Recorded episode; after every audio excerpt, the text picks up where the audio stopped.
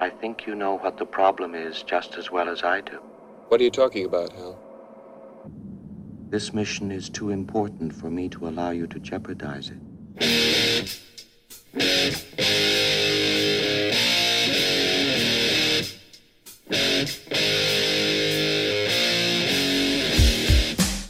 On the lever, never say never, keep hunting for the treasure. Give me a measure for measure, as the Bard Bill says. Some rise by sin and some by virtue fall. Is the glass half full or do we drink it all? Market's been sliding three weeks straight. Did we miss the bottom bounce? Are we a month too late? Did we miss the signs? Did we seal our fate? Did we buy too early, chasing what once looked great? Did we get too greedy? Were we chasing dreams? Lost in crypto's maze, or running after memes? Or did we stay focused, avoiding the hocus pocus? Sticking to the fundamentals, not letting FOMO choke us. On top of our game, taking everything in stride. Base beat bumping, kicking back in our ride. Players like us know these things take time. Rising rates and inflation take a while to unwind. That's why we stay patient, stay cool under duress. That's how we ride these rails on the Investopedia Express.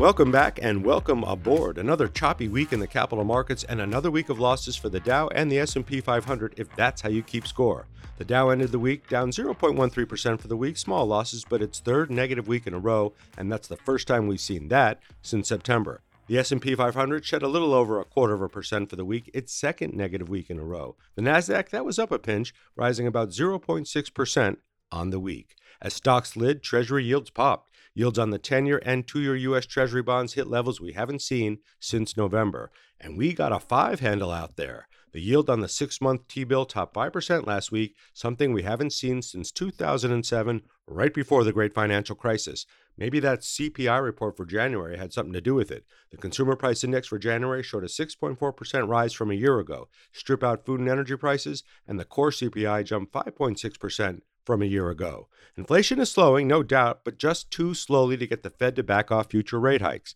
Fed officials were on the media circuit last week, and several of them indicated that the Fed's terminal rate may be as high as 5.5% before it's all over.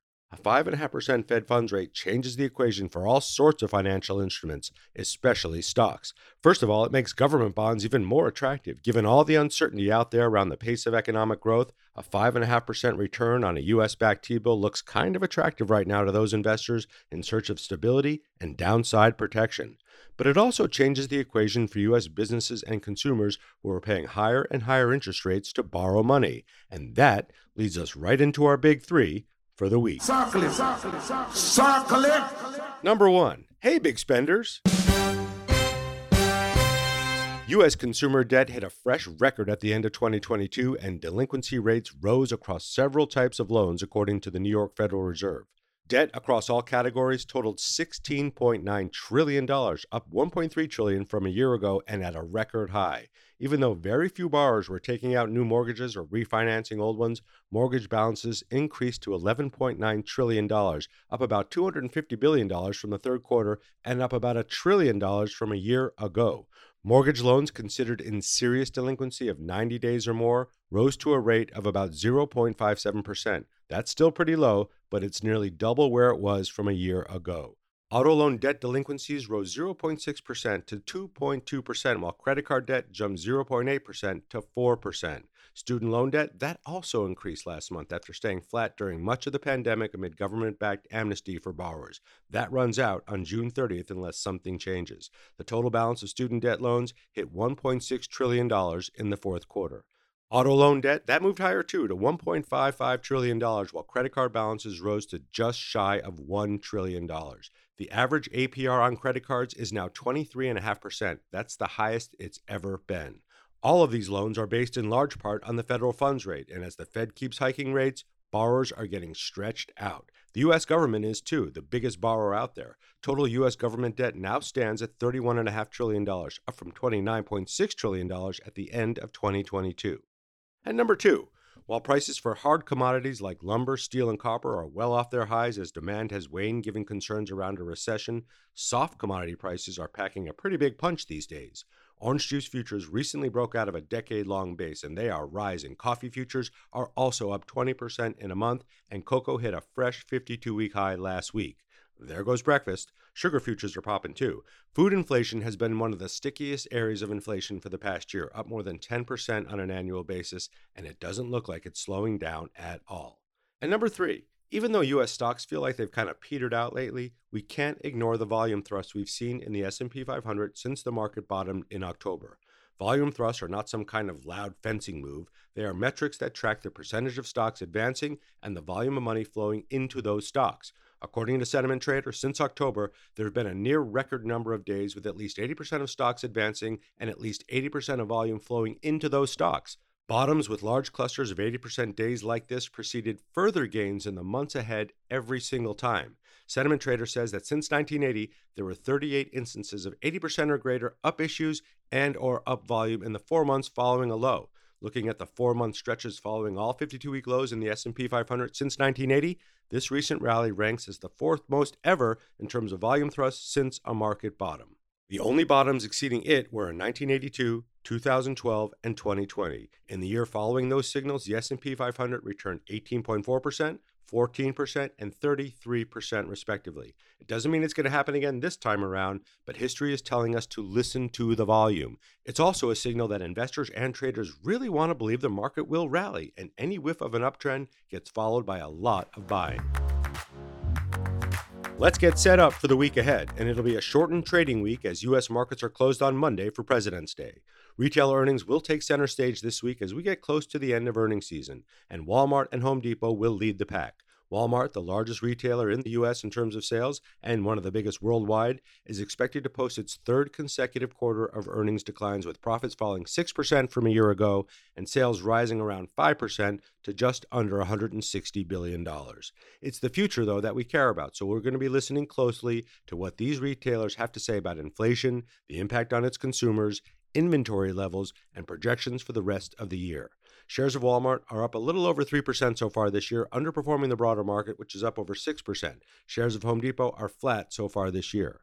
We're also going to get results from widely held and widely followed companies, including NVIDIA, Block, Moderna, Domino's Pizza, and Dr. Pepper Keurig. They should really just shorten that name, just saying. We'll also receive more updates on the housing market this week, including new and existing home sales for January. Existing home sales are projected to have actually rebounded last month to 4.1 million units. That's up from just 4 million in December. This would mark the first increase in sales since January of last year when they totaled 6.49 million. New home sales are also projected to have risen slightly to 620,000, up from 616,000 in December. Home sales were likely boosted last month by falling mortgage rates, which fell from 20 year highs they hit late last year. The average rate on a 30 year fixed rate mortgage fell to 6.09% in early February after peaking above 7% in late October. We'll see if it stays there as the Fed prepares another quarter of a point interest rate hike next month. On Friday, the Bureau of Economic Analysis will release the Personal Consumption Expenditures Index for January. That's the Fed's preferred gauge of inflation because it measures more products and has a tighter timetable. The PCE price index is projected to have risen 0.3% last month, accelerating from a 0.1% gain in each of the previous two months. Prices likely increased 4.8% on an annual basis, down slightly from 5% in January, but still well north of the Fed's target of 2%. And that means more rate hikes are in order for March and possibly in May as well. Investors hate uncertainty. It's like kryptonite. It makes us feel weak when we can't see the future, and the future has been pretty cloudy lately. But there are signs that visibility is improving. We have a pretty good idea that the Fed will hike rates at least one more time this year. Inflation's slowing, not quickly enough, but it's slowing on an annual basis. Fears of a recession are still out there, but very few people think it's going to be very deep or long lasting if we have one or if we're already in one. Corporate earnings, pretty underwhelming as expected, and guidance isn't too strong either. So, given all that, what are reasonable long term investors like us supposed to do? We need some guidance, we need some perspective, and we need some common sense. We need Liz Young, the chief investment strategist at SoFi, and as luck would have it, she's back aboard the Express this week to straighten us out. Welcome, Liz. Thank you. Good to be back. Good to have you. I read your blog and I listen to your podcast and I watch you on TV all the time, and you're still kind of bearish, yet individual investors seem to be coming out of the bear den, especially in the past month. Why are you reticent and what are some investors missing? I'm cozy in the bear den. First of all, I think it's important to maybe try not to label yourself as a bear or a bull, just because then you get sort of stuck in it. You dig in your heels and you refuse to be wrong. And I think there's a lot of people that have fallen victim to that. But what's happening right now is uncertainty is maybe lifting a little bit, but honestly, only because it's been a while. We've made it a little bit further through this cycle. We know that we are probably closer to the end of a Fed hiking cycle than to the beginning. So it feels like, okay, we've made it down the road. If we're running a marathon, maybe we're at mile 20, but we still have 6.2 to go. And that 6.2 could be windy, it could be raining, it could be all uphill. And that's what we don't know yet. So it's really difficult at this point in the cycle to figure out where we're headed. I also think that investors are tired of being bearish. They're tired of being afraid. They're tired of worrying about the risks. And there's this big appetite to just be more optimistic. So people are sick of being pessimistic and they're turning optimistic for that reason. Yeah, fear of fatigue. And we all know by watching marathons, mile 20, that's when a lot of people tap out. That's when Yeah. the body gives in. And then it's all about what you have left in the tank. But to your point, I think you're right. Don't label yourself bullish or bearish, but how confident are you? And we've seen the turn in the AAII sentiment survey, our own survey of individual investors that we do through our newsletters. People are a little less cautious, but they're not ready to jump back in. So it's maybe that fatigue fear that people are having right now. But look at the options market. I think you pointed this out recently. There's a lot of options activity lately, Yeah. and a lot of it's by retail investors who may be chasing the gains they may have missed in January. That seems dangerous to me. Well, I think the most dangerous thing in the options market is most of the activity. I think I saw a post the other day that 50% of the activity is in zero days to expiration options. You guys can look that up later and figure out what that means, but it's basically you're going to buy an option today that expires today. And it's almost this desire for instant gratification. And if we don't know where to find upside elsewhere, if we're walking through a muddy forest and we're not sure what is on the other side, we're just kind of grasping at anything that in the short term might bring us satisfaction. I think that's what's happening. The risk is that number one, what it does is it's subduing the VIX index. So it's giving us this sort of false idea that volatility is super low because the VIX tracks 30 day out options. So if everybody's just buying zero day out options, the 30 day out options aren't seeing activity. So the VIX looks really tired. The VIX looks really low and everything seems very calm when in reality, people are just losing money faster. It's a risky spot to be. I think that this desire for instant gratification, this desire for an instant answer is just an indication of where we are in the cycle. Yeah, great points. Recession. We don't know if we're in one. We won't know if we're in one until we're already through it or we're in the middle of it. But does it even matter anymore? Are we measuring the right things? And if we are, you look at something like retail spending that came in super strong last month when we're supposed to be fatigued from inflation, fatigued from high costs, where inflation's still at 6.4%, still above 6% here. But let's just say we are, or maybe we're going to be in one, but it's going to be for a minute or two. Does it even matter, or is it just a personal thing? Because a lot of folks feel like they've been in a recession since 2020. It matters. It definitely matters, but that's coming from the lens of a macro strategist. So it would be odd for me to say recession doesn't matter. You have to respect the business cycle. And this is why this is such a hot debate. There are a lot of signals out there that we would call leading indicators telling us that a recession is all but confirmed. Everything's saying this is exactly what it looks like before a recession starts. There's even things in the market, like the bond market, the inverted yield curve at multiple points, signaling that a recession is coming. But then there's maybe coincident or lagging indicators. So things are happening either right now or things that don't get hit until after the bad stuff starts that are telling us the opposite. They're saying the consumer is still spending money, everything is fine, the labor market is strong. What I would caution people to not fall into is the trap of the fact that the consumer and the labor market are very closely linked. As long as people have a job, they're going to spend their money. And as long as they don't feel like layoffs are going to hurt them or their family, they're going to keep spending their money. A recession isn't real to a consumer until it happens in their house. And it just hasn't yet to everybody. I'm not confident that it's going to go through every single sector of the economy. It may not be terribly catastrophic, but it will start to hit other parts of the economy and it'll seem more real. And that's when you see a pullback in spending. Yeah, so we're talking about spending. We know the Fed cares about personal consumption expenditures. Mhm. Then we know they care about household income and those things. But when you look at the recession indicators, the five or six that actually matter, what's flashing red right now and what's not flashing at all? So, one of them we actually just got today. We look at capacity utilization. It's a very manufacturing based component.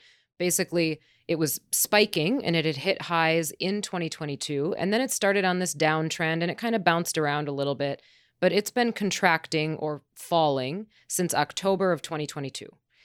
That reading, number one, the way to think about it is you rarely, if ever, have a recession when capacity utilization is rising. So once it rolls over and starts to fall and continues to fall, that's usually an indicator that things are slowing down. Manufacturing capacity either isn't necessary because demand isn't there, we don't have to make as many widgets. That's been happening since October. That one is definitely flashing red. When you think about some of the consumer expenditures, that stuff is still flashing pretty green. Manufacturing PMI is flashing red. That's in contraction territory. I mentioned already some of the yield curve stuff. That's flashing red. It's in inversion territory and has been there for a long time. Some of the other things that are happening, and this is you hit lows in these indicators right before they spike back up to highs. Things like the personal savings rate is at a low right now. So people aren't saving as much money, which you might think, well, that means they're spending it. That's good. But it also means that they're not building up enough of a buffer. And then if we hit the skids in the economy, they're in trouble. Other things like the unemployment rate, I think all of us can agree it's good that people are employed, but the unemployment rate hits all time lows right before it spikes up to highs. So we're at sort of that teetering on the edge point right now. Great point. And as we're spending more or our savings rate is going down, it was coming down from pretty high highs, Yep. given all the government money that went out. Yeah. You, it's at the same time that interest rates are rising and credit card APRs are at 19%, all time highs there. That's and we right. know folks have a lot of debt, five to six thousand dollars on average per borrower. So that can be very tenuous. We want to keep an eye on that. Let's talk about investing and investors right now. You know this through your members at SoFi and just by watching the markets as closely as you do, and I do too. A lot of people follow the crowd. Most people follow the crowd, especially retail investors. The most popular stocks in our investor surveys every eight weeks are always the most popular stocks. We ask people for their top 10 ETFs. They're the most popular ETFs. What is the danger, if any, in following the crowd the way that we've been following the crowd as retail investors for as long as I can remember? There's a couple things that come to mind, both of which you could easily look up on investopedia.com, I'm sure. The first of which is called animal spirits. People sort of follow a herd of whatever it is, or it, you could even think of it as like a field of wheat. The wheat blows in one direction, everybody leans that way, and then it blows back. It's dangerous to be part of animal spirits because sometimes you might be running with a herd. You don't even know what you're running towards, right? What are we doing? Are we running away from something? Are we running towards something? Where's everybody going? And I think a lot of times it's this sort of blind ambition that it's great that we're optimistic and that we think we might make money, but did we stop and figure out if we're doing this for the right reasons and if this is really a safe run to be on? And the other thing is you end up getting trapped in sort of a momentum behavior. And you can look up momentum. There's actually measurements of momentum that you can measure in the market of how strong it is or how weak it is. Momentum works, and this is why people say things like don't fight the trend. Momentum works until an inflection point. And if you are smart enough, I'm not, I know, to call the inflection point, then you're going to win every time if you're following momentum. But if you don't know when that inflection point is coming, or you don't know what indicators to look at to figure out when that inflection point might be nearing, then you can get really hurt by following the momentum crowd. Yeah, and a lot of people did, and I'm one of them from last year too. When you don't see that sector rotation, when you don't really take the temperature of what's happening inside the markets, and you just keep running because everyone's running, and you're just looking at each other, going, "What are we doing? I don't know. We're running." That's what can lead to some pretty steep losses. But the whole point is diversification, right? Mm-hmm. Looking around sectors and looking around the world. And let's talk about around the world right now. For the first time in mm-hmm. a long time, Liz, the US is underperforming a lot of global markets and a lot of global markets that seem to be having a lot of economic problems. Now, we know the economy and the stock markets are never the same. They're not the same, never will be, but sometimes they walk hand in hand together. Is this change in regime something that you think will be with us for a long time? Or is this just an anomaly right now as we get sorted out over the next year?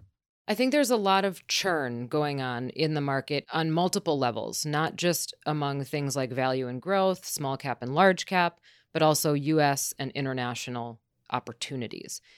Be careful not to look at performance, particularly with emerging market performance.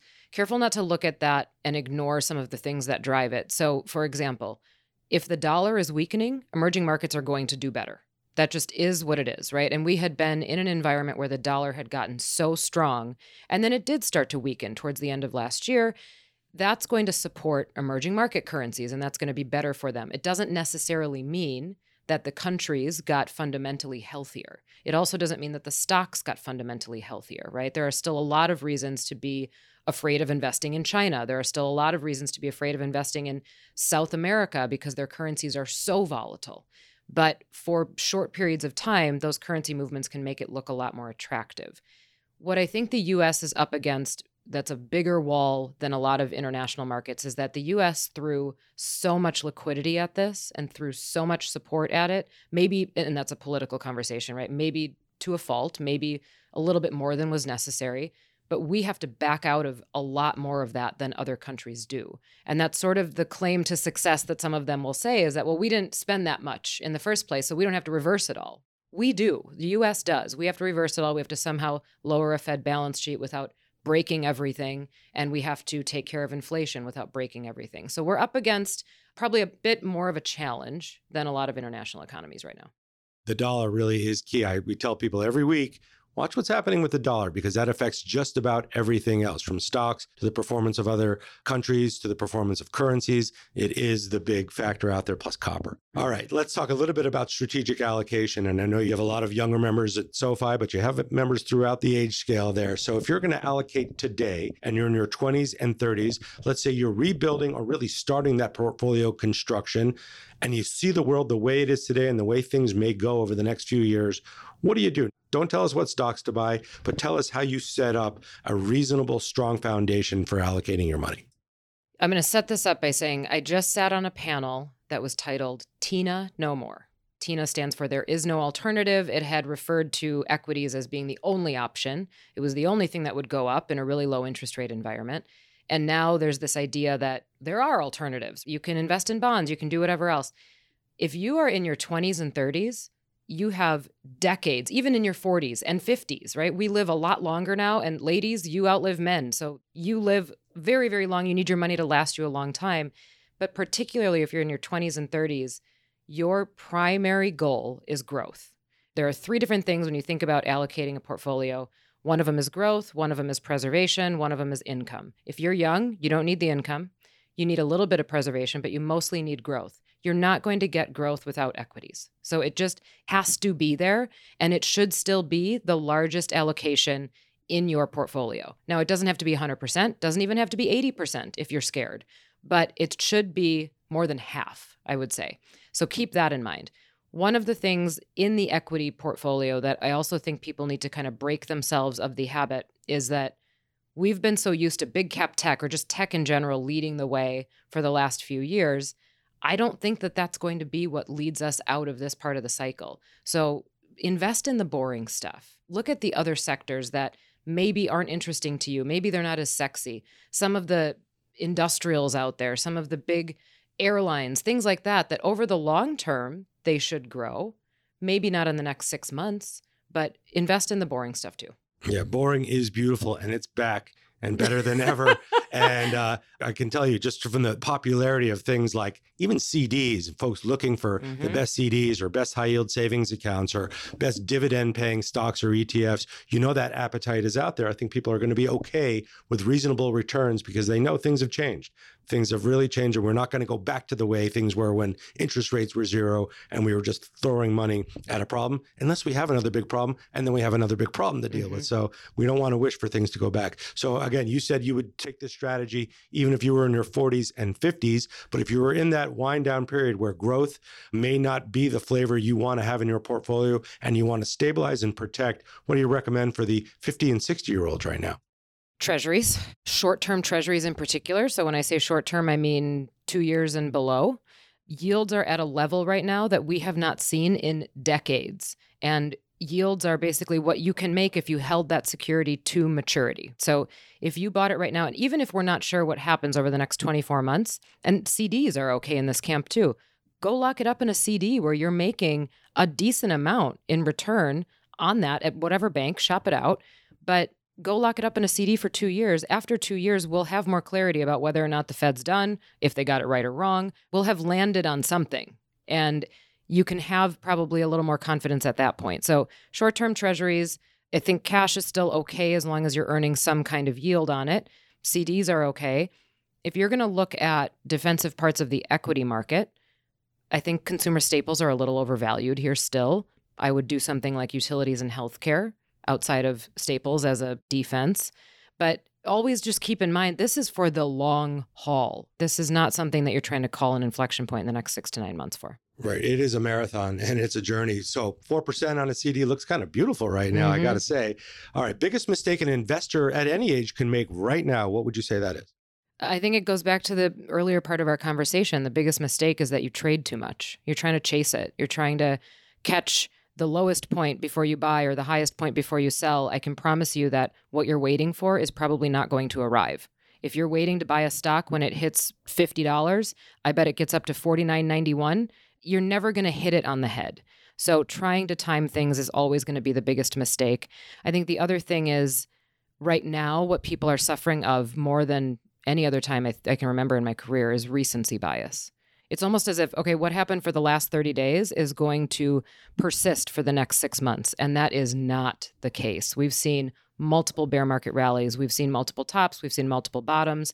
I think it's safe to say that the only thing that's going to persist from here until we get to the end of this cycle is volatility. Yeah, great point. All right, give us your hot take, Liz, for 2023. What's nobody talking about that we need to be talking a lot more about? Well, I don't know if nobody is talking about this, but we do talk a lot about the equity market. I actually think that there's a lot of risk in the credit market, the corporate credit market. I don't think we're talking enough about how tight spreads are. And what I mean by that is the difference between the yield on a corporate bond versus, say, the 10 year treasury. So there hasn't been a lot of stress that's hit the high yield market or the corporate credit market. I think that there is a pretty big risk for a credit event in 2023. So you've got rates that have risen if you're a corporation and you have bonds outstanding, if they mature this year, you have to roll those bonds. You probably took those bonds out when rates were much lower, so your interest costs go up. I think there's probably some companies out there that can't meet that same level of interest cost and aren't necessarily budgeting it in. So that's what I would watch for 2023. Yeah, folks, if you're worried about what happens in the equity market in a thousand point drop or six, seven percent drop in one of the stock markets, just wait until there's a credit event. Mm-hmm. You're going to realize that credit and debt run things around here. Yep. Stocks are sexy, but that's where the real money is. All right. We ask you this every time you're on the show. We're going to ask you again because you always have a good one and you hit about seven or eight Investopedia terms already. So you're getting socks, you're getting the hoodie, you're getting everything. What's your term right now? The most important investing term in Liz Young's mind right now? Business cycle. And just for everybody, I did not plan all those terms. They just sort of came out. It's just natural that you have to look that stuff up and know what it means. But right now it's business cycle. And I put this in my 2023 outlook as a section. You have to respect the cycle. There's always an early part of the cycle, a mid part of the cycle, a late part, and then usually what follows is a recession. Most of the time, you can't make it from late back to early without a recession. Now, it doesn't mean that a recession has to be terrible. Doesn't mean that it has to be long and drawn out.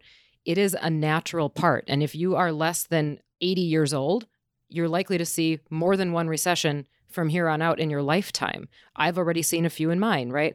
So a recession can be very healthy in the cycle to reset it, particularly in this one, it would reset inflation. I am not in the soft landing camp. I find it very difficult to believe that we're going to make it through all of this without some sort of hard ish landing. But I do believe that we came into this much better prepared than we have in prior recessions with really big profit margins and with a really tight labor market. It's very possible that we have a mild, short recession, we reset it, and we move on with our lives. Yeah, but it's a great term. And you always come to us with great terms. We so appreciate you. Liz Young, the chief investment strategist at SoFi. Follow her blog on SoFi, follow her on the socials, and you have a terrific podcast. The important part, check that out as well. Thanks so much for being here. We love having you on the show. Thank you.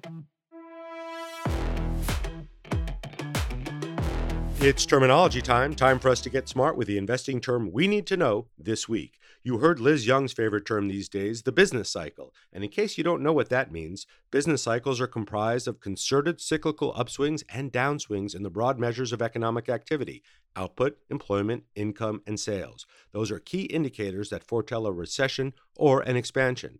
We're going to do a daily double this week and give you two terms for the price of one. And this week, our term suggestion comes from Mary J25 on Instagram, who wants to learn more about shorting or what it means to short a stock or a security.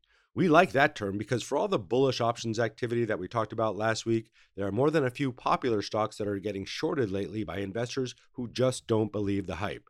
Well, according to my favorite website, a short or a short position is created when a trader sells a security first with the intention of repurchasing it or covering it later at a lower price.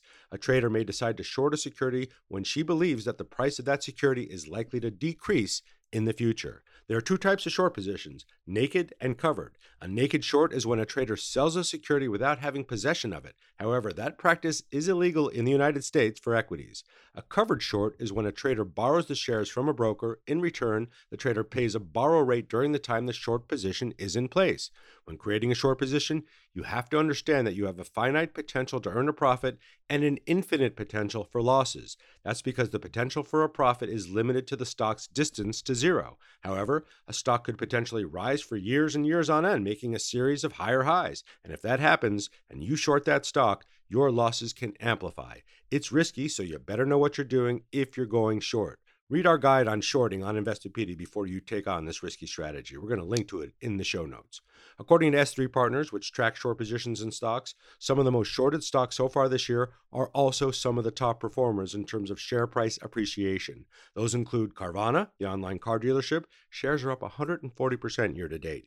The online furniture shop Wayfair, where shares are up 60%, and electric vehicle company Lucid Group, which shares are up 57%. In those cases, it looks like the short sellers got squeezed, just like we saw with GameStop and AMC back in 2021. Great suggestion, Mary J25. We're going to be sending you some of our finest socks for picking this week's term. And a pro tip they don't go great with shorts, but I guess that depends on who's wearing them.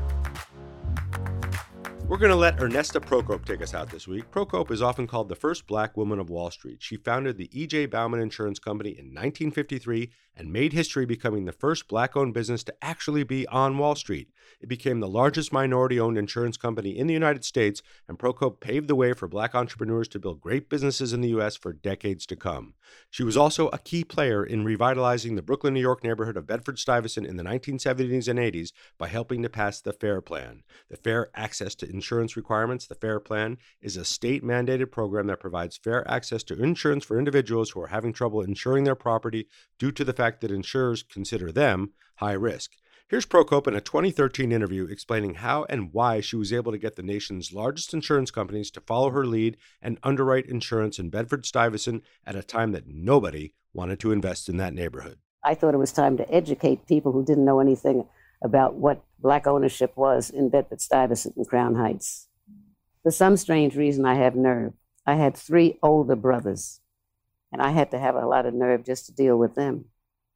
So I guess I was transferring my expertise in dealing with them to dealing with men with whom I had to make contact to convince them that they should come to Bedford Stuyvesant. Procope passed away in 2021, but she left an undeniable legacy in the world of insurance and black owned businesses. Thanks for joining us this week, as always, and thanks again to Liz Young for climbing back aboard the Express. We are always grateful for her common sense, and she always rings the Investopedia terms pages when she joins the show. Rate, review, and recommend us to a friend, and send us some feedback on our social media channels at Investopedia, or send us a note to podcast at Investopedia.com. Check your show notes for all the reports we cited on this week's show, and you'll find those wherever you get your Express and on Investopedia.com slash the Express Podcast. And we'll talk again a little further on down the line.